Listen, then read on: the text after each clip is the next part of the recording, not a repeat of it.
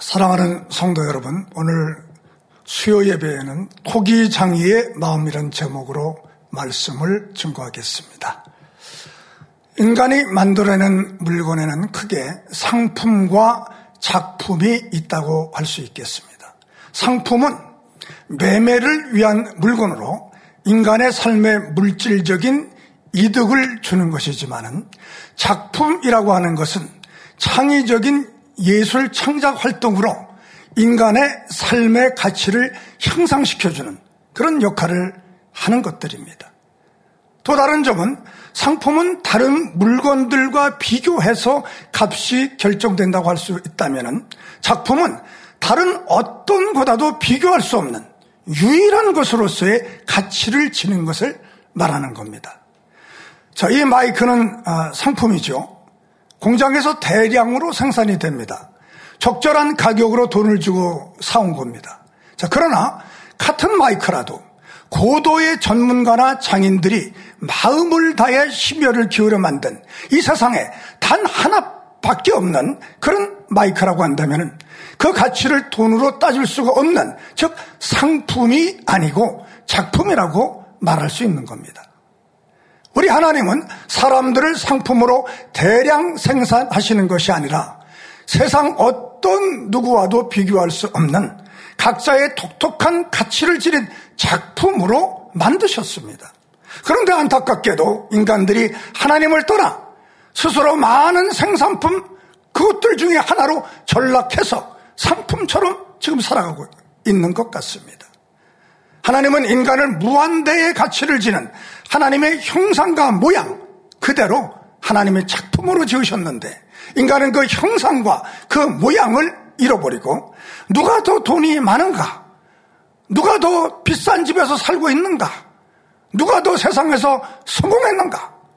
누가 더 비싼 차를 타고 다니는가 하면서 마치 상품의 가격을 매기는 것처럼 인간의 가치를 물질로 평가하는 이 상품화된 인간 사회로 전락시켜버리고 말았습니다. 원수막이란 하나님의 작품으로 만드신 아담을 상품으로 전락을 시켰죠. 아담은 뱀의 유혹을 받아 선악과를 먹음으로 선악과 과일 한 개 값으로 전락해서 상품과 같은 존재가 된 겁니다. 또 구약에 나오는 에서도 처음에는 작품으로 살았었지만 팥죽 한 그릇의 장자권을 팔아버리고 팥죽 같은 상품 인생이 되고 맙니다. 그러나 옥합을 깨뜨려 예수님의 발에 부어드렸던 막달라 마리아는 하나님의 작품된 삶을 살았습니다. 예수님의 제자들도 배와 그물을 버려두고 부모를 떠나 주님을 따를 때 육의 것을 쫓는 상품 인생이 아닌 영적인 참된 가치를 쫓는 하나님의 작품으로서의 삶을 살아갈 수 있었습니다. 오늘 본문은 하나님께서 예레미야에게 하시는 말씀입니다. 예레미야는 남유다가 바벨론에 의해서 멸망당할 즈음에 활동했던 그런 선지자입니다.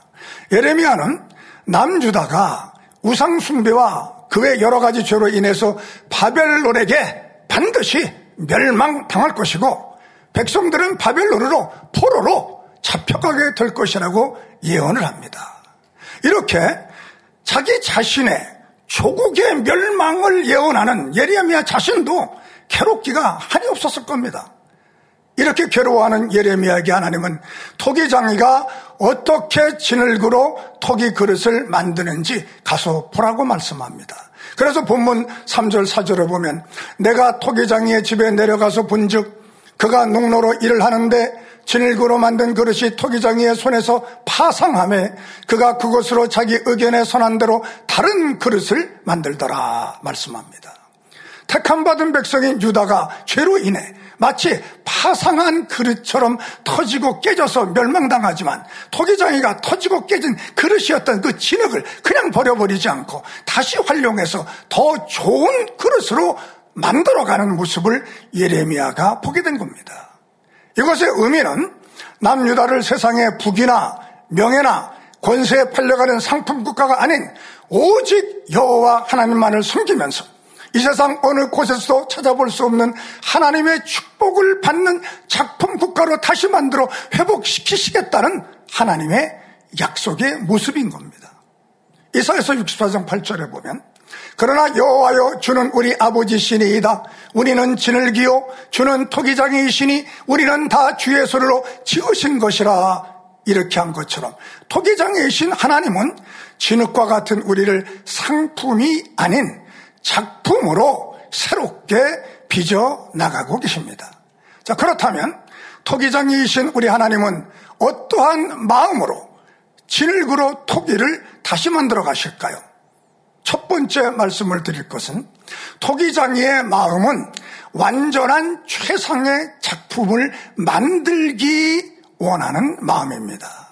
자, 본문을 다시 한번 설명해 드리면 3절에 토기장이가 농로로 일을 하고 있다고 했습니다.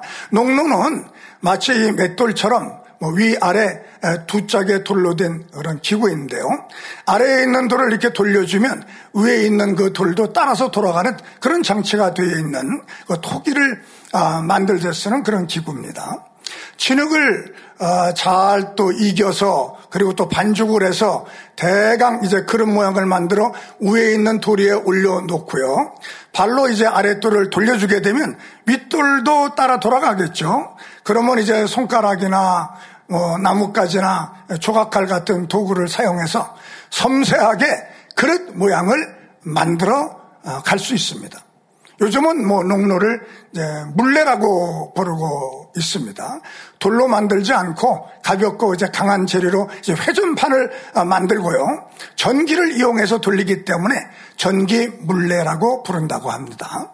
자, 문제는 토기 장이가 농로를 이용해서 진흙으로 그릇을 만들다가 마음에 드는 물건이 나오지 않으면 파상해서 네, 파상이라고 하는 말은 깨뜨려 어, 부순다 하는 그런 뜻이에요.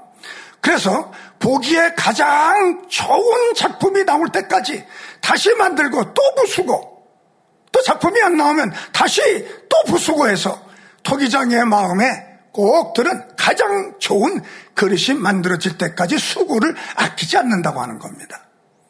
토기장이의 비유 대신 우리 하나님께서는 우리 인간을 하나님 보시기에 가장 아름답게 창조하십니다.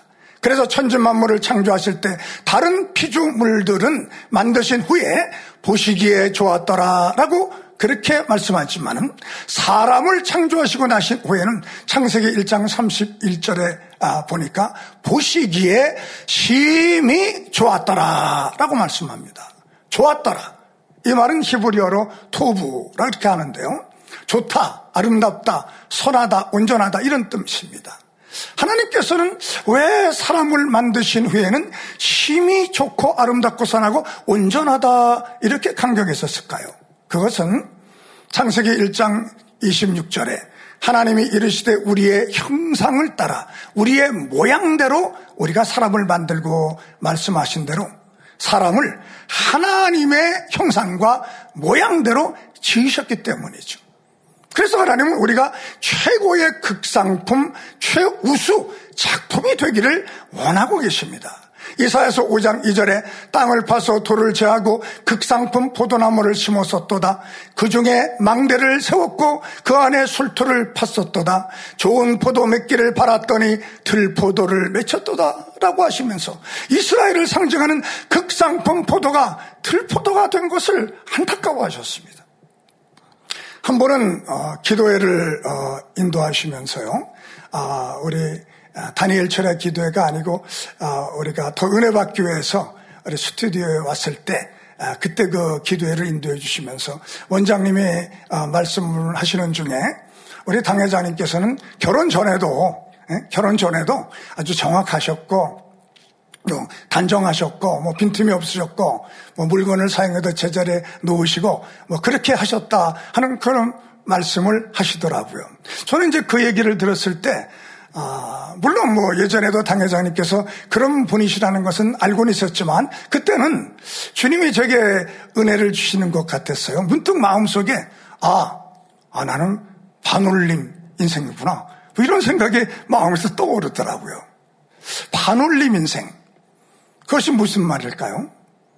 뭐 저는 뭐 정확하지 못했고 또 온전하지도 못했고 또 빈틈이 많아서 뭐 적당히 타협하기도 하고 뭐 이렇게 아, 살아 어, 어. 그러면서도 뭐라고 말을 하냐면 아, 이 정도면 뭐 잘하는 거지 뭐. 뭐 어떻게 그렇게 운전할 수가 있나. 이렇게 생각하며 또 어떨 때는 이 정도면 괜찮지 뭐. 기도도 이 정도면 잘하는 거지 뭐. 신앙생활 이 정도면 잘하는 거야. 어떻게 더 해? 바쁜데 이런 상황에서 이렇게 살아가는 것이 바로 반올림 인생입니다. 뭐 어떻게 더 기도할 수 있겠어? 이렇게 바쁜데 아, 더 기도해야 온전한 기도지. 기도를 제대로 못하면서도 아니야 뭐 더 이상 어떻게 이만하면 잘하는 거야. 이게 반올림한 거 아닙니까? 어떻게 더 충성해? 어떻게 더 열심히 한단 말이 정도면 신앙생활 잘하는 거야. 잘하는 거 아니잖아요. 그런데도 그렇게 말을 하면서 그런 신앙생활을 하고 살아가요. 그것이 바로 반올림 인생이라고 하는 거예요. 저는 아 내가 반올림 인생을 살았구나. 우리 당회자님은 온 음으로 살아가셨는데 나는 반올림 그런 음을 내면서 살아고 있었네요. 참 부끄러워하면서 회개를 많이 했습니다. 자, 영의 세계는 정확합니다. 반올림이라는 것이 없습니다. 노아, 이삭, 야곱 같이 훌륭한 그런 분들도요. 새 예루살렘에 들어갈 자격을 얻지 못하고 3천층에 아, 들어가게 되었다고 말씀하지 않았습니까? 이분들은 뭐 워낙 훌륭한 분들 아닙니까? 그러니까 그냥 반올림해서 원령이라고 여겨줘서 새 예루살렘에 들어가게 해주셔도 좋을 것 같은데 그렇게 되는 것이 아니지 않습니까? 믿음의 분량을 계산할 때 3단계 99%라고 해도 3단계에 속하는 것이지 뭐 반올림해 갖고 뭐 그냥 4단계 0이 되는 거 아니지 않습니까? 토기장이신 우리 하나님께서 보실 때 작품이 되는 그런 좋은 그릇이 되는 조건에는 두 가지를 만족시켜야 될 측면에 있습니다. 하나는 그릇의 재질이고요. 또 하나는 그릇의 크기입니다. 그릇의 재질은 그릇 댐댐이를 말하는 것인데요. 곧 금그릇이냐 은그릇이냐 질그릇이냐 하는 것이고요. 반면에 그릇의 크기는 마음 댐댐이를 말하는 것으로 얼마나 넓은 마음인가 아니면 좁은 마음인가 이런 문제입니다. 그릇 댐댐이가 중요한 이유가 있습니다. 왜냐 그릇 됨에 따라서 하나님의 말씀을 마음에 새기고 행하는 정도가 달라지기 때문에요. 그릇됨이 좋지 않으면 말씀은 듣기는 듣는 것 같은데 여러 해가 지나도 신앙의 진보가 없게 되는 반면에 그릇됨이 좋은 사람은 육신의 생각이 없이 즉시 순종하니까 말씀을 듣는 대로 놀랍게 변화돼서 성결을 신속히 이루고 영적인 능력도 더 크게 나타낼 수 있게 되는 겁니다. 말씀을 똑같이 들었다고 해도 사람마다 이 마음에 담는 정도가 다르고요. 행해 나가는 정도가 다르죠. 어떤 사람은 듣기는 들어도 마음에 잘 못 담고요. 또 어떤 사람은 담기는 해도 해가질 않습니다. 반면에 마음에 잘 담고 열심히 행해 나가는 그런 사람도 있습니다. 이렇게 하나님의 말씀을 잘 듣고 새겨서 그대로 행해 나가는 사람이 금그릇과 같이 재질이 좋은 그릇의 사람입니다. 자, 마음의 됨됨이라고 하는 것은 똑같은 그릇됨을 가졌다고 할지라도 어떤 상황에 부딪혔을 때 얼마나 마음을 넓혀서 대처하는가의 그런 문제입니다. 즉, 그릇의 크기에 관계되는 것인데요. 어떤 일을 할 때 자신이 해야 할 것만 겨우 해내는 사람이 있는가 하면 자신이 해야 할 것 이상으로 해내는 사람도 있습니다. 또 자신이 해야 할 일임에도 억지로 막 불평하면서 하는 그런 사람도 있을 수 있겠죠.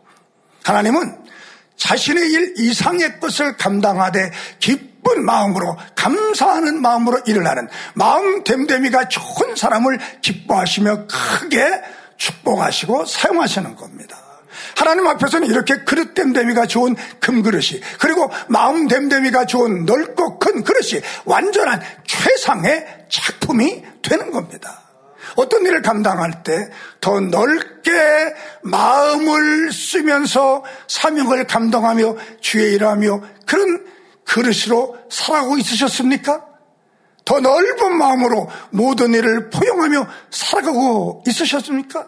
아니면은 주어진 만큼만 간신히 감당하면서 또 불평불만이 가득한 마음이었거나 행할 것도 행치 않으면서 주변 사람들을 힘들게 하고 서로 간에 다투며 부딪히는 그런 분야는 없었습니까?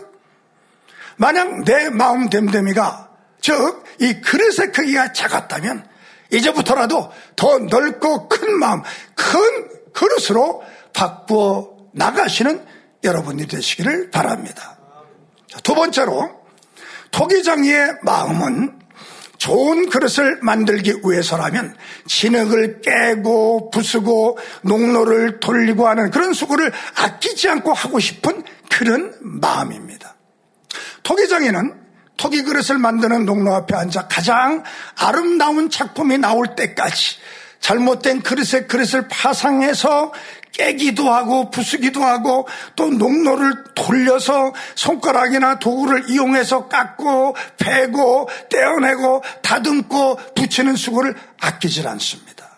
진흙 입장에서 보면 깨어지고 부서지고 깎여나가고 펴어나가는 것이 연단이요 환난이요 아, 시련이 될 겁니다. 그럼에도 토기장이는 열심히 땀을 흘려가면서 오직 마음에 드는 작품이 나올 것을 기대하며 온갖 수고를 아끼지 않고 기쁨으로 마음을 다해서 일을 하는 겁니다. 뭐 제가 고등학교 다닐 때 미술 선생님이 아, 계셨는데요. 아, 뭐 홍종명 아, 선생이라고 하시는데요. 어느 교회 장로님이셨고 또 학생들에게 인기가 아주 많았습니다. 지금은 이제 그 제도가 없지만요.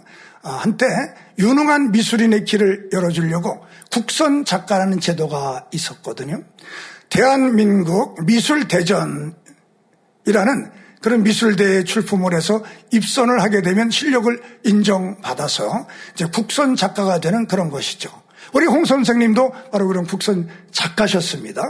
자, 그런데 어, 꽤 오래 전에 우리 고교 어, 저의 고교 동창들을 만나는 어, 때가 있었었는데 아, 그때 이제 들은 얘기입니다.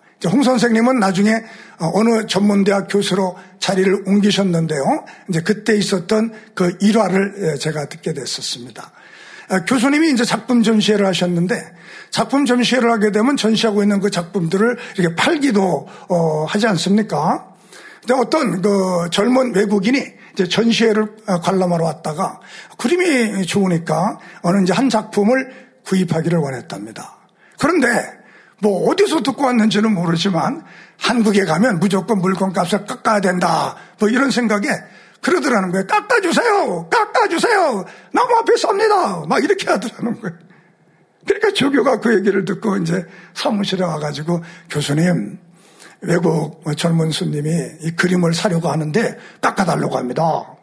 이렇게 말씀을 드리니까 가만히 그 말을 듣고 계시던 이 교수님이 서랍에서 이제 서랍을 열고 어, 과도 칼을 찾아 들고서는 나가시더랍니다. 조교들은 당황해서 아니 사과를 깎아달라는 것도 아닌데 왜 어, 칼을 들고 나가시지? 이거 우아했다고 합니다. 근데 교수님은 그 칼을 들고 그 젊은 외국 손님이 깎아달라고 하는 그 그림 앞에 이렇게 다가서시더니 그 그림을 사정없이 그 칼로 푹푹 찢어버리더랍니다. 그 돌발 행동에 조교들도 놀라고 그 외국인도 물론 놀라고 거기 왔던 다른 선진도 깜짝 놀랐을 뿐이 없지 않았겠습니까? 아니, 아니 왜 이렇게 좋은 그림인데 가격도 꽤 비싼 그림인데 칼로 이렇게 찢어버리다니요? 왜 그랬어요 교수님? 이렇게 하니까 이렇게 답변을 하시더랍니다. 저 손님이 이 그림의 값을 깎아달라고 하는 것은 이 그림을 더 이상 작품으로 본 것이 아니고 상품으로 본 것이기에 찢었습니다. 나는 작품을 그리는 사람이지 상품을 만드는 사람이 아닙니다. 이렇게 말씀하시더라는 겁니다. 그때 그런 이야기를 나누던 우리 고교 동창들끼리 이구동성으로 와 정말 홍 선생님답다 이렇게 서로 말을 했던 기억이 납니다. 토기장에는 정말 더 좋은 그릇을 만들 수 있다면 깨고 부스러뜨리기를 주저하지 않습니다. 아깝다고 못 깨뜨리고 덧붙여서 고쳐서 쓰지 뭐 하면서 망설이지 않습니다. 토기장이가 질그로 토기, 항아리 등을 만들 때 상품으로 만들었다면 뭐 조금 흠이 있어도 뭐 값을 조금 적게 받으면 되겠지. 그렇게 하면서 깨버리지는 않을 겁니다. 그러나 작 작품으로 만들었는데 작품의 완성도가 떨어져서 주인의 마음에 들지 않는다면 과감하게 부숴버립니다. 토기장이신 하나님도 우리 인생을 상품이 아닌 하나님의 작품으로 만드시기 위해서 우리에게 시련을 허락하시고 연단하시고 고통의 터널을 지나가게도 하시는 것입니다. 오늘 말씀을 듣는 여러분에게도 깨어지는 고통이 있습니까? 부서지는 아픔이 있습니까? 깎여나가고 찢겨나가는 시련과 연단이 있습니까? 그 모든 시간이 하나님께서 여러분을 가장 아름다운 그릇으로 만들어가는 시간이요. 과정이요. 하나님의 자비로운 손길이요. 정성이요. 은혜요. 사랑이라는 것을 믿으시길 바랍니다. 농로를 돌리고 돌리면 그 위에 놓인 친에게 또 얼마나 어지럽겠습니까? 농로의 회전판이 막 빙글빙글 돕니다. 토기장이의 손가락이나 나무 조각 아니면 조각칼로 지르게 깎여 나가고 펴어 나가고 잘려 나갑니다. 아픕니다. 괴롭습니다. 그런데 이 모든 것이 더 좋은 그릇으로 만들어지는 과정입니다. 아프고 괴롭다고 농로에서 뛰어내려서는 안 됩니다. 도망가서도 안 됩니다. 아무리 내 마음에 들지 않는 힘들고 어려운 상황이라 할지라도 하나님께서 위로부터 주신 영적 믿음을 가지고 웃으며 기뻐하며 감사하며 소망 가운데 기도하며 하나님의 멋진 작품으로 나올 것을 소망하며 이 모든 과정을 통과하셔야만 합니다. 히브리서 12장 5절에서 7절까지의 또 아들들에게 권하는 것 같이 너에게 권면하신 말씀을 잊었도다. 일러스되 내 아들아 주의 징계하심을 경히 여기지 말며 그에게 꾸절함을 받을 때 낙심하지 말라. 주께서 그 사랑하시는 자를 징계하시고 그의 받으시는 아들마다 채찍질 하심이라 하였으니 너희가 참으면 징계를 받기 위함이라. 하나님이 아들과 같이 너희를 대우하시나니 어찌 아비가 징계하지 않는 아들이 있으리오라고 말씀했습니다. 여기에 징계라는 말이 많이 나오고 있는데요. 이 징계라는 말의 아, 원어를 좀 찾아보니까요. 헬라어로 παιδεία라고 되어 있어요. 이것은 사실 징벌, 책벌이라고 한 뜻보다는 훈련, 훈계의 뜻으로 사랑이 많은 아버지의 마음으로 훈계하며 교육한다는 그런 의미입니다. 영어 성경에는 이제 discipline 뭐 이렇게 되어 있는데요. 아, 우리말처럼 이 뜻이 징계, 징벌의 성격보다는 규율, 훈육의 뜻이 강한 말입니다. 그래서 여기에서 이제 disciple, disciple이라는 말은 이제 제자라는 말인데요. 이 제자라는 어, 말이 여기서 나온 거예요. 다시 말하면 규율을 정해서 훈육하고 사랑으로 교육해서 제자를 만들어 내려고 하는 것이 바로 징계, 파이데야라는 말의 원래의 뜻이 되는 겁니다. 고린도후서 4장 7절에 우리가 이 보배를 질그릇에 가졌으니 이는 심히 큰 능력이 하나님께 있고 라고 말씀하신 것처럼 우리 인간은 하나님께서 흙으로 만드신 질그릇입니다. 이 설교를 어, 준비하다 보니 저도 하나님의 질그릇으로 폭삭 어, 깨어졌던 때가 기억이 났습니다. 저는 대학에서 이제 ROTC 이제 훈련을 받고요. 어, 장교로 군대에 들어가게 되었습니다. 자, 그런데 그만 그 젊은 날에 이제 피를 토하고 이제 군 병원에 이제 입원을 하게 되었죠. 뭐 쉽게 뭐 젊었으니까 나을 줄 알았었는데, 어, 병이 거의 1년 동안, 어, 세월만 흐르고 차도가 없더라고요.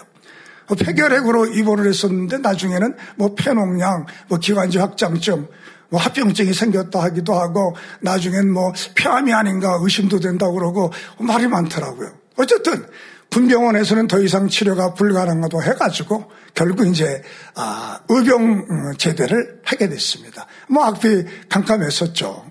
병원에서 고치지 못한다니 아, 평생 이렇게 병을 가지고 허약한 몸으로 살아야 한단 말인가 하는 그런 걱정도 들었고요.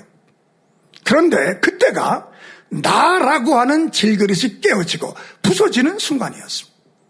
그때는 암담하고 답답했지만 지금 생각하니 토기장이신 하나님께서 저를 더 좋은 그릇으로 새롭게 만드시기 위해서 사랑의 징계를 하는 순간이었습니다. 저는 하나님께 나아가 금식하며 부르짖어 기도해서 치료 응답을 받았습니다. 그런데 단순히 치료만 해주신 것이 아니고 먼저 주의 종이 되라고 하는 사명을 주셨습니다. 저는 뭐 주의주의 되라는 사명을 받았지만 이제 건강을 회복하다 보니까 일단 아, 그때 당시 이제 LG 그룹 이제 회사에 취직을 했습니다. 그 당시 뭐 우리나라가 아, 굉장한 불경기 때였는데요. 저는 이제 의병제대를 하고 병고침을 받고 하느라고 뭐 취직시험 공부할 틈도 없었고 그런데도 뭐 다행히 하나님의 도움으로 이제 입사시험에 합격을 하게 됐어요. 그런데 최근에 이제 그때 일을 되돌아보면서 생각해 보니 놀라운 것을 내가 아, 발견할 수 있었습니다. 그것은 나라는 그릇이 폭삭 끼어진 후 주의 종이 되라는 말씀에 아멘하고 순종해서 새로운 그릇이 됐을 때 하나님께서는 예상치 못한 축복으로 저와 함께 하셨음을 발견하게 된 겁니다. 제가 이제 회사에 들어가 보니까요. 군병원 생활을 1년 한 후 더 이상 뭐 군대 생활을 못하고 의병제도를 한 후에 입사를 했으니까요. 저는 대학 1년 선배들과 같이 입사를 하게 됐고 저의 대학 동기들은 아직도 군 생활을 하고 있었던 그때입니다. 하나님의 축복이 놀랍지 않습니까? 아, 잘못하면 병 때문에 평생 동기들보다 뒤처져야 되는 삶을 살아야 됐었는데 세상 방법이 아닌 하나님의 방법으로 믿음으로 치료를 받으니 오히려 동기들보다 제가 1년도 빨리 사회에 진출하게 된 겁니다. 그 회사에서 동기들보다 뭐 1년 빨리 과장도 되고 부장도 되고 임무도 될 수 있는 그런 여건이 만들어졌으니까 그 얼마나 큰 축복입니까? 아니 들어갈 때부터 입사할 때부터 1년 빨리 들어간다니까 앞서가니까 이거 굉장히 빠르다고 볼 수 있지 않겠습니까? 물론 저를 치료해 주신 하나님과 이제 거룩한 약속을 제가 했기 때문에 얼마 뒤에 이제 회사에 사표를 내고 신학교에 입학하고 주의종이 돼서 하나님의 인도하심으로 만민재단에서 이제는 주의종의 사명을 감당하고 있는 것이죠.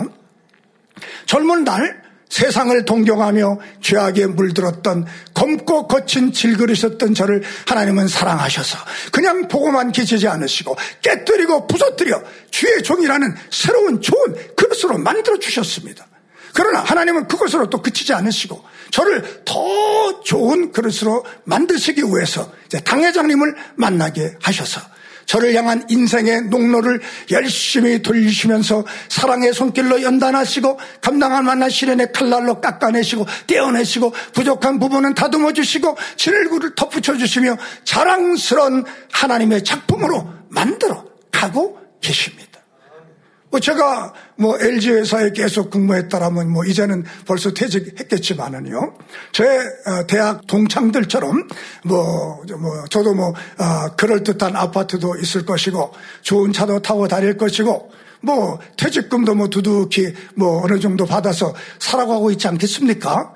그렇지만 하나님의 부르심을 떠나 그렇게 살았다면 저는 하나의 상품 인생이 되었을 겁니다.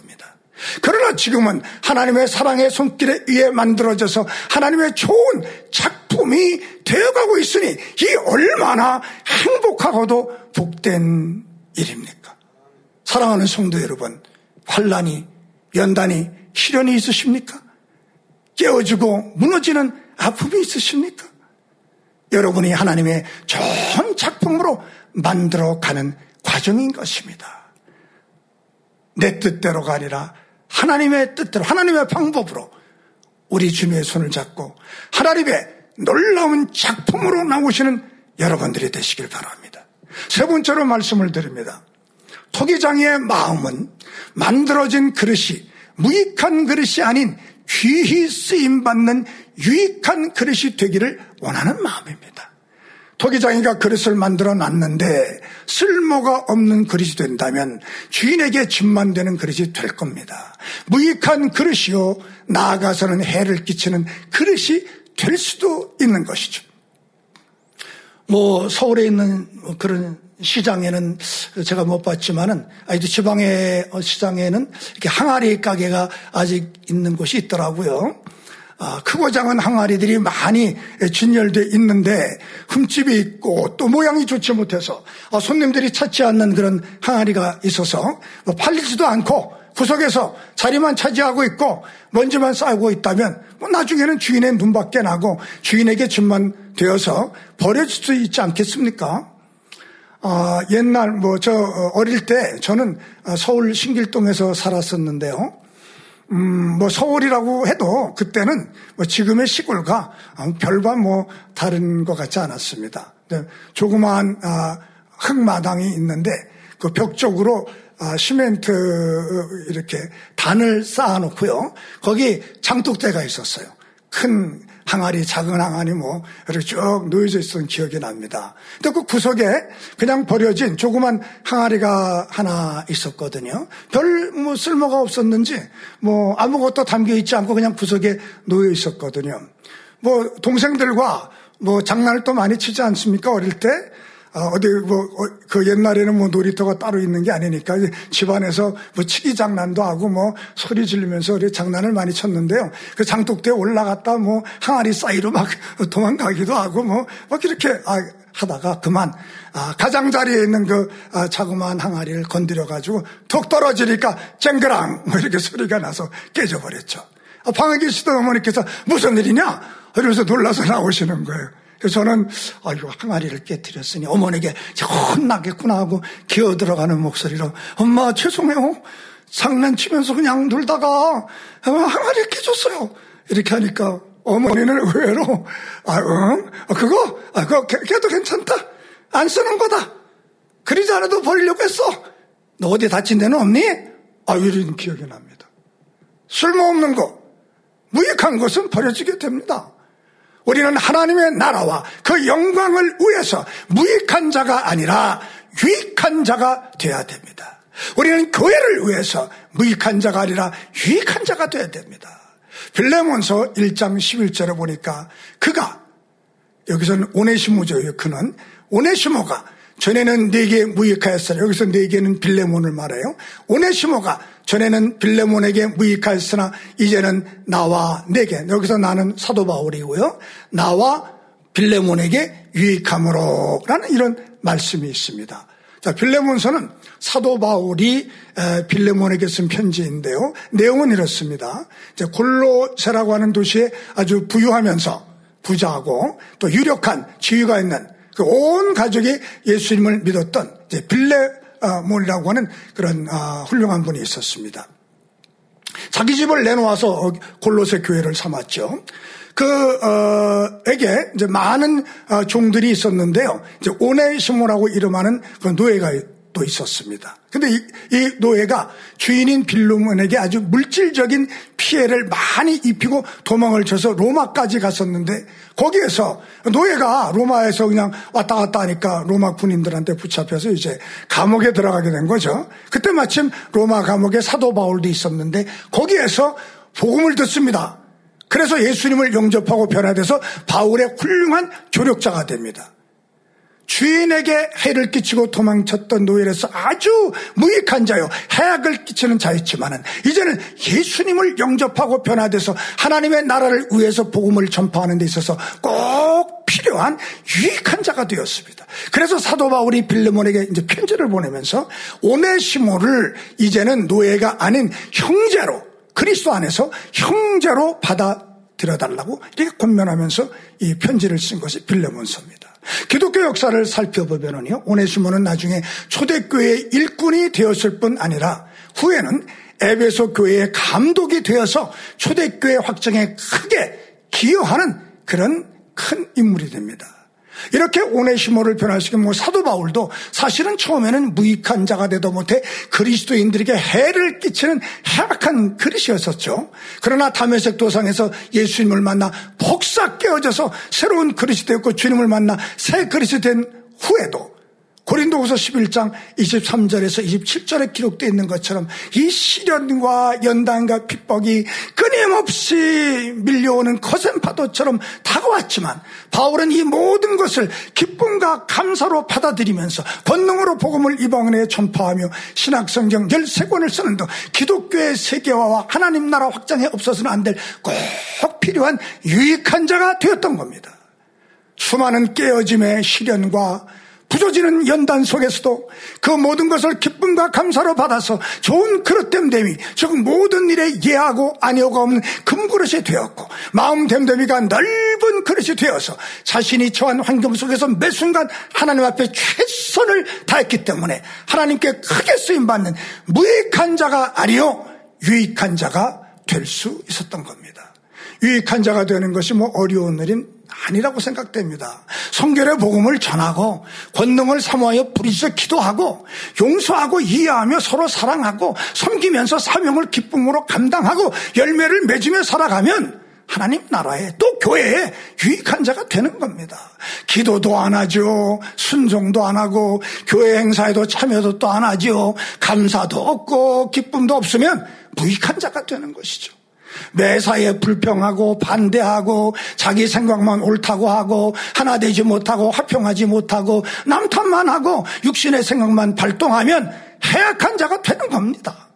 잠언서 25장 13절에 충성된 사자는 그를 보낸 이에게 마치 추수하는 날에 얼음 냉수 같아서 너희 그 주인의 마음을 시원케 하느니라 했습니다.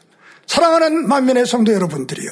우리는 무더운 여름날 하나님의 마음을 주님의 마음을 시원케 해드리는 하나님의 나라와 교회에 유익한 자가 되십시다.